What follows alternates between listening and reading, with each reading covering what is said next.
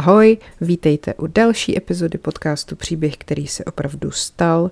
A dneska budeme pokračovat eh, v tématu lháři a lži. A já jsem si teda zase ukousla eh, velký sousto. Já jsem si myslela, že dneska těch uh, příběhů stihnu víc. Ale jak jsem se v tom jednom začala vrtat, tak se mi to zase rozlezlo prostě na nějakých sedm stránek textu. A mám pocit, že je to tak velká věc, že by se to vlastně zasloužilo uh, samostatnou epizodu. Jde o aféru Watergate a nepředpokládám, že by to pro vás byl nový pojem. Určitě jste o tom někdy slyšeli a asi stejně jako já jste tak jako zhruba věděli, o co jde a nevěděli jste to do detailu a mně to připadá opravdu celý jako hodně zajímavý a takže to dneska asi celý bude jenom o Watergate. Tak půjdeme rovnou na to. A jo, a ještě samozřejmě eh, tradičně vám děkuji za vaše zprávy a komentáře. Poslední dobou je to takový náročnější všechno, takže mi tohle to fakt pomáhá. Tak mě to jako drží nad vodou a co vy píšete, tak vám zase pomáhá ten podcast, takže si tak pomáháme všichni navzájem, což je hezký. Takže teď vám budu vyprávět o tom, jak prezident Richard Nixon uh, posral svoje prezidentství, jo, v podstatě. Tak, uh, aféra Watergate uh, začíná v podstatě 17. června 1972. Uh, ještě tak jako takový krédo úplně na začátek si dáme, aby pak uh, byl ještě větší kontrast toho, jak uh, vlastně celý to bylo absurdní. Prezident Nixon, když nastoupil do úřadu, tak řekl, že bude pracovat ne na 100, ale na tisíc procent aby za mnou něco zůstalo, řekl, jo, což mu pak jako se hodně nevyplatilo, mu to hodně jako omlátili uh, o hlavu tady, ten, ten, tady tenhle ten výrok, protože za ním opravdu něco zůstalo a vlastně v učebnicích uh, o něm asi něco bude ještě dlouho, dlouho. Tak. Takže 17. června 1972 se pětice uh, lidí, mužů, vloupala do budovy Watergate v centru Washingtonu. Ta budova se tak jmenovala. Uh, začalo to tím, že někdo zavolal na zprávu kancelářského komplexu toho Watergate, že ať do toho komplexu pošlou údržbáře, protože zřejmě vypadly pojistky a někdo si tam svítí baterkama, jo? takže někdo prostě koukal na tu budovu toho Watergate a viděl tam blikat baterky, tak jako zavolal někomu, hele, pošlete tam někoho, asi je problém. No a ten noční hlídač, když tam přišel, tak na zámcích u několika dveří objevil lepící pásky, jako že to bylo přilepené tak, aby ty dveře nešly zamknout. A když ty pásky strhnul, tak si po hodině všiml, že se na zámcích jako objevily znovu. Tak zavolal policii. Mimochodem, ještě důležitá informace, ten mm, kancelářský komplex Watergate, tam měla sídlo centrála demokratické strany. V Americe, že jo, jsou teda i nějaký jiný malý strany, ale vždycky prostě ve, ve všech volbách bojují v podstatě spolu jenom ty dvě největší, což jsou právě demokrati a republikáni. Je to něco jako Sparta a Slávie, nebo mm, třeba Baroubek Topolánek, jo? prostě dva giganti, který jako jsou totálně na opačných pólech a um, nebo já nevím, třeba jako Nebelvír a Zmiozel, jo, vždycky prostě jeden jako na jedné straně, druhý na druhé straně, totálně nesměřitelný tábory. Takže tohle je důležitá informace, bylo to sídlo demokratické strany. Uh, no a když tam teda přijela ta policie, tak v kanceláři předsedy demokratické strany Lorence O'Briena policajti zadrželi pětici mužů, kteří se teda tvářili jako lupiči, ale ono to tak úplně jako nebylo. Uh, těma zadrženýma byl Virgilio González, Bernard Barker, James W. McCord, Eugenio Martinez a Frank Sturgis. A Říkalo se této operativní skupině instalatéři, anglicky Plumber Unit, a nakonec teda byli obvinění z loupeže a pozor, pokusu o nastražení od poslechů. Tam právě z toho bylo jasný, že to nebyly jen tak nějaký obyčejný prostě zlodějci, který by si tam chtěli nakrást nějaký cenosti v kanclu nějakého člověka. No, navíc novináři tehdy přímo od policajtů získali informace, že všech pět zadržených přijelo do Watergate až z Miami, což byla jako hodně nákladná cesta na to, aby si jen tak prostě ukradli e, stojánek na tušku v kanclu. A Navíc potom se dopátrali toho, že jeden z těch zadržených, ten James McCord, kdysi pracoval pro CIA. A navíc, že je zaměstnaný ve výboru pro znovu zvolení prezidenta Nixona jako v uvozovkách bezpečnostní poradce, jo? takže už to začíná trošku smrdět. 1. srpna 72 navíc uh, byl nalezený šek na 25 tisíc dolarů. Ten šek právě patřil tomu McCordovi. A jak jsem říkala, vystavil ho ten výbor pro znovu zvolení prezidenta Nixona. Divný. Uh, další vyšetřování pak uh, odhalilo, že tyhle ty muži, všichni, kromě i tohohle toho McCorda, všichni ostatní taky obdrželi desetitisíce amerických dolarů dohromady. Právě takhle z tohohle toho vymyšleného výboru obdrželi 89 tisíc dolarů, což je docela dost.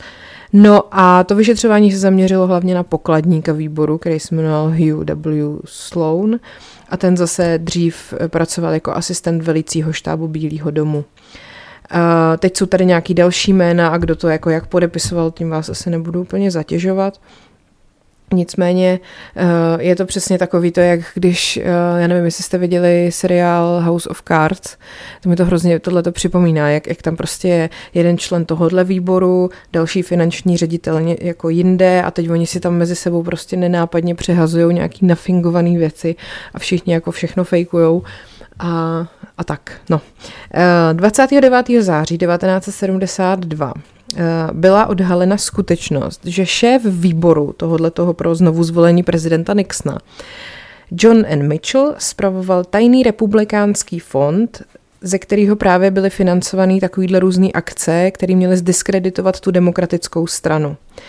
A 10. října potom 72 FBI potvrdila, že to vloupání do toho Watergate bylo roz, součástí jako rozsáhlého spiknutí tady tohohle toho výboru, že to mělo za úkol samozřejmě pošpinit uh, demokratickou stranu pomocí nějaký jako špionáže a sabotáží. Přesto všechno, ale nikdo jako nepřerušil tu kampaň toho Nixona, která zrovna byla v plném proudu, byl jako volební rok. A ten Nixon 7. listopadu byl znovu zvolený prezidentem Spojených států. Eh, vlastně v létě 72 měl prostě tak jako silnou kampaň, ta byla úplně epochálně úspěšná. On potom z toho svého soka, demokratického George McGoverna, eh, porazil poměrem 520 ku 17 volitelům. Asi si všichni pamatujeme, jak vypadaly teď volby v Americe na podzim eh, když byl Biden versus Trump a že tam vlastně jak to sčítání trvalo několik dní a řešil se tam každý hlas toho volitele a bylo to opravdu docela jako těsný, tak eh, tam to, že jo, vždycky vychází nějakých prostě 250 versus, já nevím, 270, teď jako to neříkám přesně, abyste mě nechytali za slovo, ale je to vždycky nějak takhle, že jo. A teď najednou prostě tady tenhle ten uh, Nixon i v době, kdy už se něco na něj jako začínalo vrbit, prostě, že je nějaká taková levota, tak prostě měl těch volitelů 520 a ten chudák demokrat ten jenom 17, takže to byl fakt jako úplně totálně triumfální vítězství, no asi jako lidi takovýhle nějaký blablaminy, že jo, jako z, z Watergate nezajímali v té době ještě. No, tak, eh, potom teda samozřejmě, když už byl jako znovu zvolený, že jo, teď měl plnou hubu keců o tom, jak bude pracovat na tisíc procent, měl už samozřejmě takový to špatný svědomíčko a snažil se zahladit eh, ten potenciální průser, který se na něj valil. No a dá se říct, že v té době ten skandál jakoby trochu utichnul, ale byli lidi, kteří to nevzdávali. A největší pokroky v tom vyšetřování paradoxně v této době nedělala vůbec policie ani tajná služba, ale tisk. A tomu případu se usilovně věnovali tři velký jako mediální domy, nebo mediální giganti prostě v té době. To byl, uh, New, to byl New York Times, uh, pak to byl The Washington Post a pak to byl Time. No a hlavně ten Washington Post v tomhle tom byl jako nejzatvrzelejší, řekněme. Uh, a na ten případ se soustředili hlavně dva novináři, kteří se jmenovali Karl Bernstein a Bob Woodward a těm pomáhal nějaký jejich anonymní zdroj, který vystupoval pod přezdívkou Deep Throat. Uh, ono totiž v té době, v roce 72 v kinech v Americe běžel uh, ten pornografický film Deep Throat, takový docela jako známý, kultovní. Takže uh, tady tenhle ten člověk, prostě anonymní zdroj se pojmenoval podle toho. No, ale uh, stejně prostě jako strašnou dobu trvalo, než to někoho opravdu začalo zajímat. Ale hodně tehdy jako tomu pomohla vydavatelka Washington Postu Catherine Grahamová, která eh, ty své reportéry v tom vyšetřování hodně podpořila a podržela a prostě nechala, ať si tu kauzu jako dál řešej a rozkrývají i když čelila spoustě výhružek, jako docela nepokrytě z té právě republikánské strany. To je docela zajímavý, jako, jako že my se tady dneska rozčilujeme, eh, když eh, někdo prostě řekne, že eh, Babišovi média nejsou jako nějak ovlivněný a podobně, ale je to furt takový všechno jako takový, jak to říct, není to úplně takhle přímý, jo. Jakože si nikdo úplně dneska nedovolí prostě říct, že nějaký vydavatel nebo nějaký redaktor nebo nějaký reportér je prostě nějaký sprostý slovo a úplně ho jako zdiskreditovat a vláčet ho to. Tak tehdy to bylo docela ostrý. Tehdy prostě eh, ten Nixonův bývalý ministr spravedlnosti John Mitchell řekl, že jestli ta Catherine Grahamová v tom postu, jestli to otiskne, Eh, mohly by její kozy skončit v pěkně velký ždímačce. Jo, takhle prostě. To si jako nedovedu představit, že by se dneska dělo, nebo možná ono se to děje, akorát to nikdo neslyší, to bude asi spíš, no. Tak, um, kromě teda, jo, to už jsem říkala, Uh, tak, teď jsem se tady ztratila, protože jsem se tady zamyslela hluboce nad, nad uh, novinářskou etikou. Uh, no, ještě teda k tomu Deep Throatu, vlastně jeho identita se odhalila až v roce 2005. Uh, ten zdroj byl uh, zástupce ředitel FBI Mark Feld, který se k tomuhle tomu přiznal na stránkách časopisu Vanity Fair, kousek chvilku předtím, než zemřel. Zajímavý. Tak. Uh, takže prostě furt nějak postupují v tom vyšetřování a uh, on teda ten Nixon ale furt jakoby navenek je v pohodě, jo. Brání se, že to prostě celý vymysl, že články v Washington Postu komentuje jako v uvozovkách jelové výplody pisálků a podobně. No a podle historika Clarka L. R. Pardon, Clarka R. Moulenhoffa se nakonec na odhalení aféry Watergate podílelo více než 40 reportérů ale teda ten Woodward s tím Bernsteinem eh, patřili mezi nejdůslednější. A teď je tady takový citát. S Bobem Woodwardem jsme o aféře Watergate začali psát v létě 1972. Spolu s námi se jí tehdy ve Washingtonu věnovalo zhruba 2000 reportérů. Po šesti měsících jich zůstalo jen 14 a pouze šest z těchto 14 mělo od redakcí pokynit hlouběji do problému. Popsal tehdejší situaci později Bernstein. Tak, uh, potom se důležitá věc stala v březnu 1973, protože jeden z těch pěti lupičů odsouzených, co byl v tom Watergateu, ten James McCord, napsal v březnu dopis vrchnímu soudci a tam se přiznal, že jednal na nátlak z vyšších míst, konkrétně podle rozkazů bývalého generálního prokurátora a šéfa výboru pro zvonu, znovu zvolení prezidenta Nixona, právě toho Johna Mitchella, to byl ten, jak říkal, že ty kozitý uh, Eh, kozitý Grahamový eh, můžou skončit v pěkně velký ždímačce. Uh, navíc, on prostě ten McCord očividně právě podlehl té sérii těch článků v tom Washington Postu, který právě dokládali, uh, že ten šek na těch 25 tisíc dolarů uh, mu právě vypsal tenhle ten Mitchell. No, takže prostě ho jakoby zlomili tady těma všema důkazama a on prostě se v roce 73 tak nějak přiznal. Pak v červenci 73 přišel další zvrat. Právní zástupce zaměstnanců v Bílém domě John Dean přiznal, že v důležitých místnostech Bílého domu bylo s Nixonovým vědomím nainstalováno odposlouchávací zařízení a že veškerá konverzace se natáčela tajně na magnetonové pásky, magnetofonové pásky. Takže jo, nejen prostě do Watergate to chtěl instalovat, ale i do Bílého domu, když tam za ním chodili lidi, tak si je nahrával. Úchylák jeden. No, eh, tady.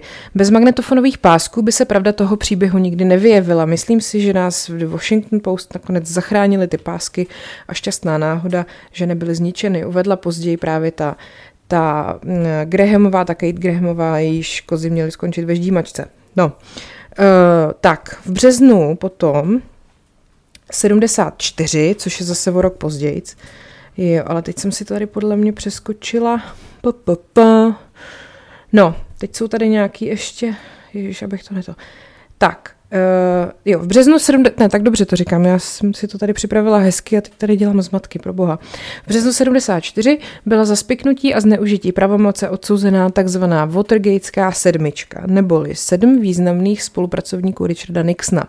Šlo o H.R. Haldmana, J. Erlichmana, J.N. Mitchella, tam toho zloducha, Charlesa Colsona, Gordona C. Streckna, Roberta Mardiana a Keneta Parkinsona. Uh, a ten mm, Robert, pane bože,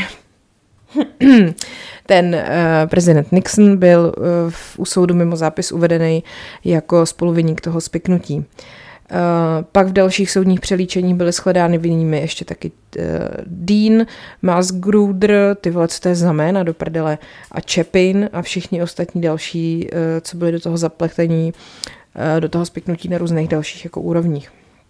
No a 30. dubna potom na nátlak Senátu byl uh, Richard Nixon samozřejmě nucený přijmout rezignace dvou vysoce postavených členů toho Bílého domu, což byly ty uh, odsouzení za to spiknutí právě a vyhodil taky právního zástupce zaměstnanců v Bílém domě, to byl ten John Dean.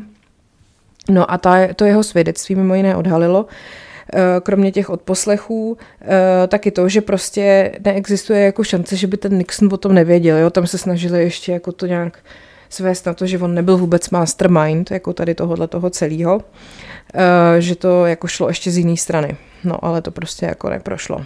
Tak. Uh, on teda, ten Nixon navíc, odmítal nejdřív ty pásky, ty magnetofonové s těma nahrávkama vydat a odvolával se na speciální právo prezidenta.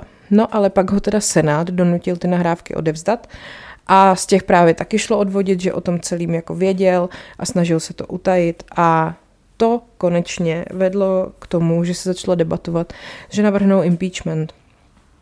Uh, navíc se nalezla páska, ze který bylo 18,5 minuty vymazáno. Bílý dům to označil za nehodu jedné ze sekretářek, která zmáčkla špatný knoflík. To je moc hezký. No, takže konečně začali řešit, jestli ho náhodou neodvolají, což znamená, jak jsme to minulé měli, byla Gatese, že jo, tak to máme jeden impeachment. Trump měl nedávno taky impeachment, tak tohle je třetí už. Uh, a v červenci 74 teda s ním byl zahájený soud, a projednávali to u nejvyššího soudu a samozřejmě to vešlo do historie překvapivě jako případ stát versus Nixon. Uh, taky teda uh, ten impeachment byl připravený z důvodu maření vyšetřování, zneužití pravomoci a opovrhování kongresem. No ale teď. Osm, z, ne, deset členů toho kongresu bylo proti, proti uvalení toho impeachmentu. Ale potom se stala nemilá věc. 5. srpna 74 totiž objevili dosud utajovanou nahrávku, na který H.R. Hildman vysvětluje Nixonovi plán na utajení jejich spojitosti s vloupáním do komplexu Watergate. Prezident na pásce souhlasí s plánem a se zapojením CIA. Blbý. Ještě jsem si vzpomněla, tam uh, se taky ještě se mi líbilo, když na tom jednom odposlechu zaznělo jeho zklamání z toho, že v tom Watergate chytli ty, tu pětici. Tak on na to jako řekl, ta partička instalatérů se nechala chytnout. Amatéři.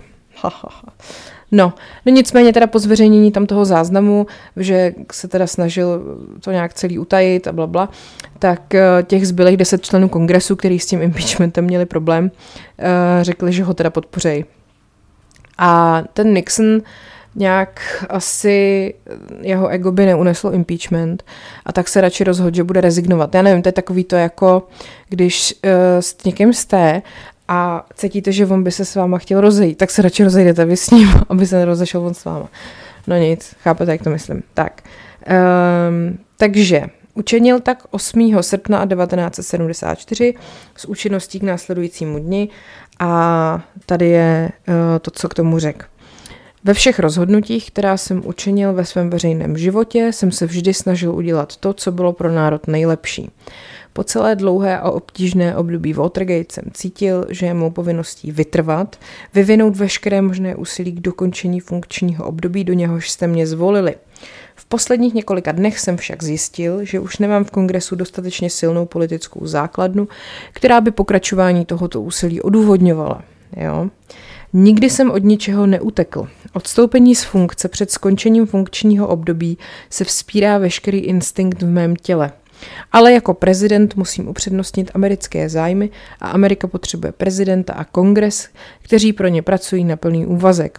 Pokračovat i v následujících měsících v boji o osobní ospravedlnění by vyplnilo téměř veškerý čas obou, prezidenta i kongresu, a to v době, kde bychom měli veškerou svou pozornost plně upnout k tak důležitým otázkám, jako je mír v zahraničí a prosperita bez inflace doma. Proto zítra odpoledne rezignuji na funkci prezidenta.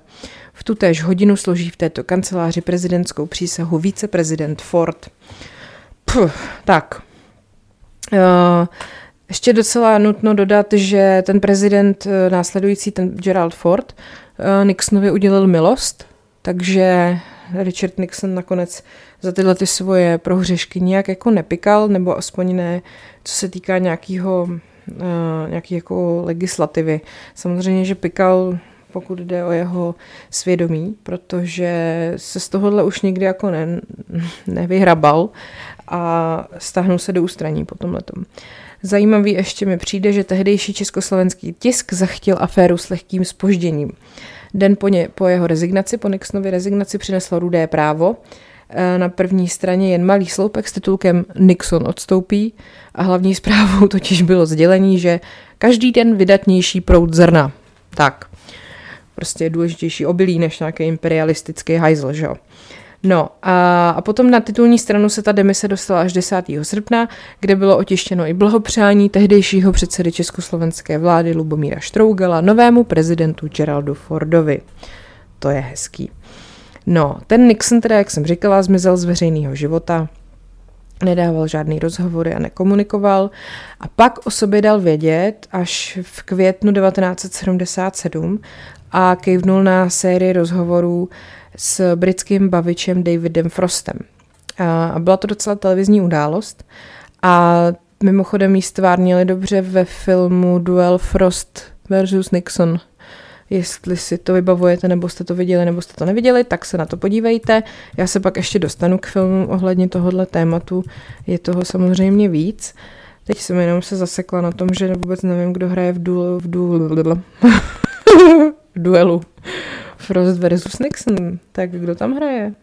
Uh, aha, Frank Langella a Michael Sheen. No. Ten film má na ČSFD hodnocení nějakých 81%, takže to asi nebude špatný. Já se přiznám, že jsem to neviděla, ale asi to stojí za to. Tak, uh, ještě teda k tomu duelu Frost versus Nixon uh, nutno říct, že ten Nixon očividně toho svého protějška podcenil a e, nepřipravil se na to pořádně a ten Frost ho utlouk argumentama a sotva ho pustil ke slovu. Takže ten Nixon to pak završil srdce rivným. Ano, lituji toho, že jsem svolil s odposlechy v komplexu Watergate. Ano, nezachoval jsem se správně. Pak se teda definitivně odříznul od veřejného života a do smrti v roce 94 trpěl těžkýma depresema. Um, ještě bych ale chtěla říct, že teda prezident Nixon je všude zobrazovaný jako velký zlo. Já nevím, jestli jste někdy viděli Futurámu, tam je to jako docela zábavný, podaný, ale prostě je to největší záporák vlastně, hlava prezidenta Nixona, že? naložená vláku. Um, všude se o něm mluví jako o, o strašném záporákovi a už se málo říká, že on se během toho, co byl na trůnu, eh, zasloužil i o pár jako důležitých věcí. Třeba například šlo o válku ve Větnamu. To bych tady mohla mít další podcast, který by se věnoval zase jiný lži, kterou vypustil jeho předchůdce Lyndon Johnson, když tvrdil, že američani uh, žádný svoje vojáky do Větnamu nebudou posílat a pak je tam poslali desetitisíce, že. Um, a ten Nixon vlastně to dost jako napravoval, protože svého ministra zahraničí Henryho Kissingera hned na začátku pověřil, aby vypracoval plán na opuštění větnamské války právě, protože v té USA to byla taková velká jako bolístka. No, pak taky byl v, jako první vlastně v čilém kontaktu s mocnostmi, se kterými se jako od 45. USA vůbec nekamarádili. Za prvý teda s SSSR, s Leonidem Brežněvem, toho dokonce navštívil v Kremlu, byli si sympatický klucí a uzavřeli dohodu SALT o snížení počtu strategických atomových zbraní. Důležitý. No a pak ta druhá mocnost byla Čína, tam zase skámošil s Mao Tse-tungem který mu teda podpořil politiku jedné Číny, což se zase není úplně jako zásluha, za kterou bychom mu zatleskali. Čímž pádem se stalo, že um, v OSN Čínu reprezentovala opravdu Čínská ledová republika a ne Tajvan. No. Uh, potom jeho vlastně velkým takovým majstrštykem bylo jeho turné po Blízkém východě na přelomu let 73 a 4, kdy vyřešil velký globální problém, protože um, uh, tyhle ty uh, organizace zemí vyvážejících ropu vyval, navalila, vyvalila, uvalila embargo na vývoz ropy. 16. října 73 a západní svět byl ze dne na den prostě bez ropy. A co si jako počnem, když nemáme ropu? Když z ropy se prostě vyrábí všechny podstatné věci, jako je třeba benzín, asfalt, pleťový krémy a podobně. Uh, tak to bylo teda k přínosům Richarda Nixona v, řekněme, v americké politice i mimo ní, takže je fér říct, že prostě sice to byl v určitém smyslu zloduch, ale eh, v něčem se mu lecos taky povedlo.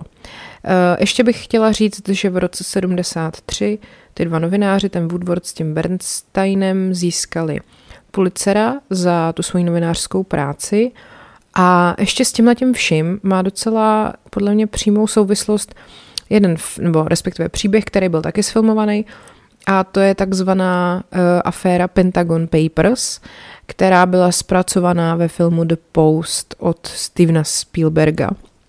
Uh, originál se to jmenuje The Post a do češtiny je to přeložený jako Akta Pentagon dvojtečka skrytá válka, protože prostě já nechápu, co za drogy berou ty lidi, kteří překládají názvy uh, amerických filmů do češtiny. To opravdu, ona to má jedno, jednoslovný název a oni to prostě musí přeložit do stoslovného názvu, jakože prostě něco se jmenuje The House a oni to přeloží na dobro je pri světiti se da prividno prav put prema cíliu představili a ustvary krivu daně, jo, prostě úplně nesnáším to. Takže, kdybyste nevěděli, tak do Post je Akta Pentagon, skrytá válka, pak to prostě na plagátech tomu Hanksovi leze do čela.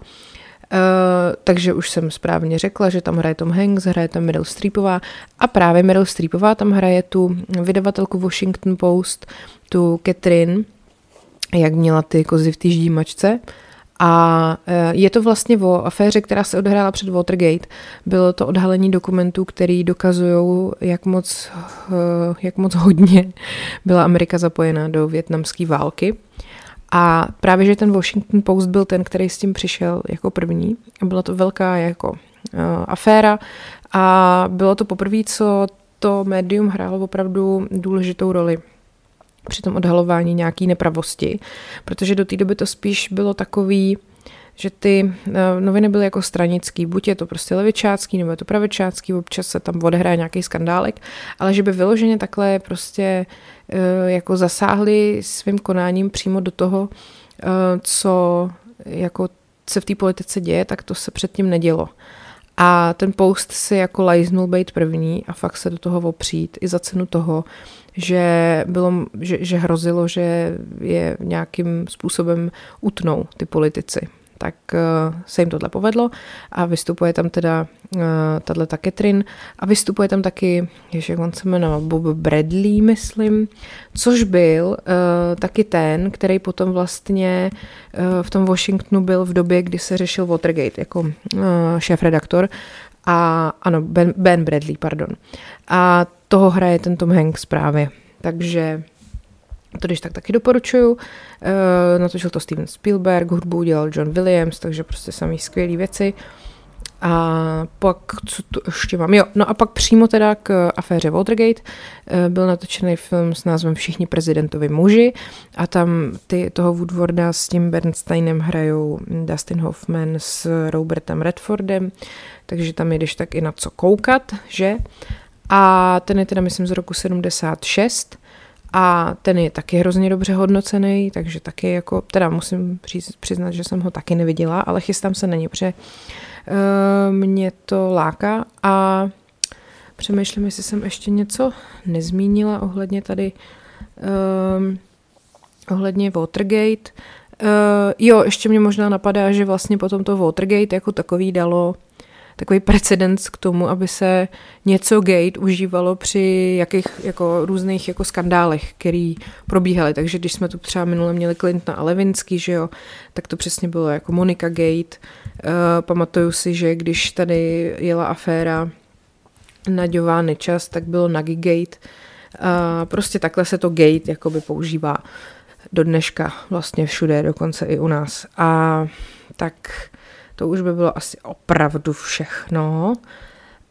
Um, zase nějakou vizuální, vizuální doprovod tady k tomu všemu, co vám vykládám, dám na Instagram, je to zavináč podcast Pribehy.